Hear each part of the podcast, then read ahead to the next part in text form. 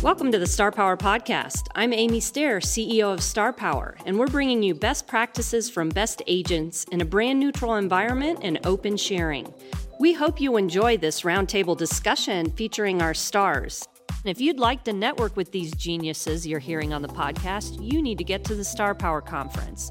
Visit our website, starpower.com forward slash conference, for the latest date and location, and get yourself registered today.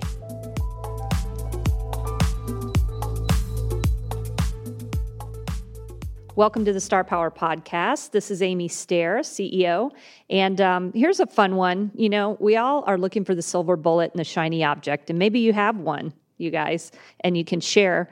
What I'm finding is we're all discovering that the things that worked 15, 20 years ago are still as relevant today as they were then. Maybe with some tweaks, but maybe exactly the way you were doing it before. So, what's one of the things that you just it's your go-to thing because you know it works every time that you're using in your business? This is Kathy Russell with um, the Russell Company in West Lafayette, Indiana.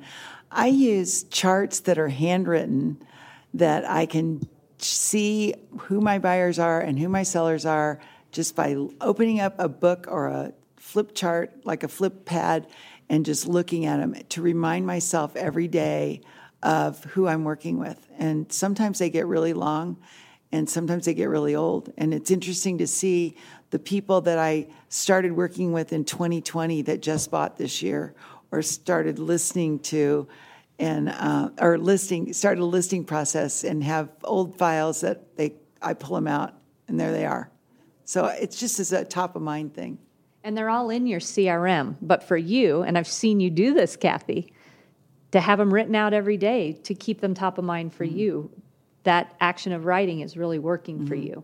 This is Barry Zersky from Lawton Fort Sill, Oklahoma. Well, we looked at things.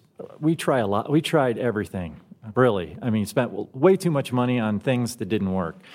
And what it comes back to is the old school things keeping in contact with your past clients, working your past client database, calling them, doing client parties, things like that. Those, those are the things that bring the biggest bang for the buck. We still do, uh, we use Quantum Digital for doing uh, mail outs, and the mail outs still work. Um, and, it's, and it's reaching people that it's get, in areas that it's getting harder to reach now because we used to do TV commercials. In our market, was cheap to do that. Now, nobody watches TV anymore. Nobody watches the news, and, and or they're streaming it, and the and the commercials that are on those those venues are different from what somebody else is watching, even though they're watching the same program. So everything's getting diluted. So you, you just have to go back to what got you there and just do the basics and call people and, and work your past clients. Barry, this is Rob Levy again from Portland, Oregon, and I couldn't agree with you more. And I've always considered myself a self professed techie realtor kind of a nerd with a real estate license. And I even created a software company wildly successful and sold it for realtors and did well out of that. And yet here I am, 34 years later, still doing the same basic stuff that I used to do. Most of you got my calendars today. I've been mailing those calendars for years and my notepads and so on and so forth. That sort of stuff lasts longer. I mean, the joke I like to say about the calendars is they hang around for a year, and they really do versus the email stuff and the e-marketing stuff we're handing out. That's really more about short-term impression, and you've got to be consistent with it. So those basic things, the postcards, the calendars, the magnets for the fridges and the furnaces, and things like that, they really matter. So don't ever give up on doing that stuff. All right, this is Mary Gilbert from Roseburg, Oregon. And one of the things that's worked really well for our team is having a lot of arrow signs on each listing. So we have anywhere from three to five arrow signs, and they're very visible, very branded. Um, a lot of them have my photo on them. If you're an agent on my team that um, is in production, then you earn the right to have some of your personal branding on those. And uh, I can go anywhere in town, and people like look at me and they're like, "How do I know you?" and then, and then after like five or ten minutes, they figure it out, uh, and they're like, "You're that lady on the real estate signs."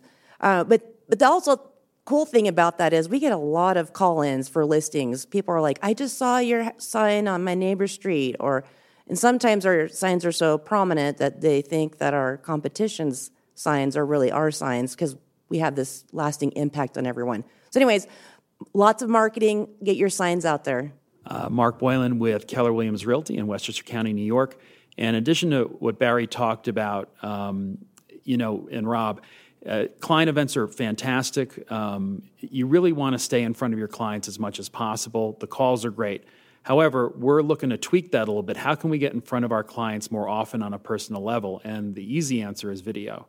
So we're working on setting up a video studio. We have a video consultant that we're working with and laying out an entire calendar for the year where we are constantly getting in front of them on a virtual level, the video, and still connecting with them where an email or a text or something like that may not be as effective. So there's a lot of great tools out there now that allow you to get in front of your clients, still be personable, uh, but a lot more efficiently. This is Linda Craft, Raleigh, North Carolina. When you first asked the question, I've been in the business for 37 years, so I thought, what did I do 37 years ago that I'm still doing now? And the first thing that came to my mind is I did personal branding. You know, even way back then in the 80s, I'd put my picture on everything, picture on signs. And I would stand in a red dress behind my black car with my make offer license plate. And that would be in the homes and land magazines and on TV and whatever.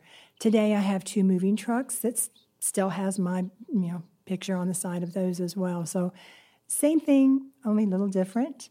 I used to mail CDs and calendars that hung on on um, refrigerators. I find that now a lot of them, the magnetic stuff doesn't hang on the refrigerators today anymore. I think they've taken all the metal out or whatever. But today, instead of staying in touch with my clients that way, it's all about my calendar of events. I put together a calendar of events, already have it ready for 2023. I've, all the ways that we're going to stay in front of our clients, and it's all about face to face um, client appreciation events, ball games, dinners, um, Carolina Hurricane, hockey games, Pi Day, Santa Claus, Halloween, knife sharpening, you name it. We've got something about every other month where we're going to be face to face with our clients so that we can give them an invitation to come back and have an experience. This is Kathy Russell from West Lafayette, Indiana. And I'll tell you a funny story.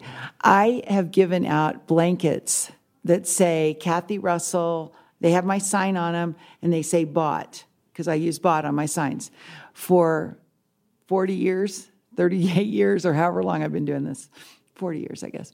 Um, and the, in this spring, I got a picture of a, from a lady in Michigan, and she found my blanket at a garage sale in Michigan, and she goes and buys blankets, and she sought me out, and she makes them into jackets. Oh my gosh.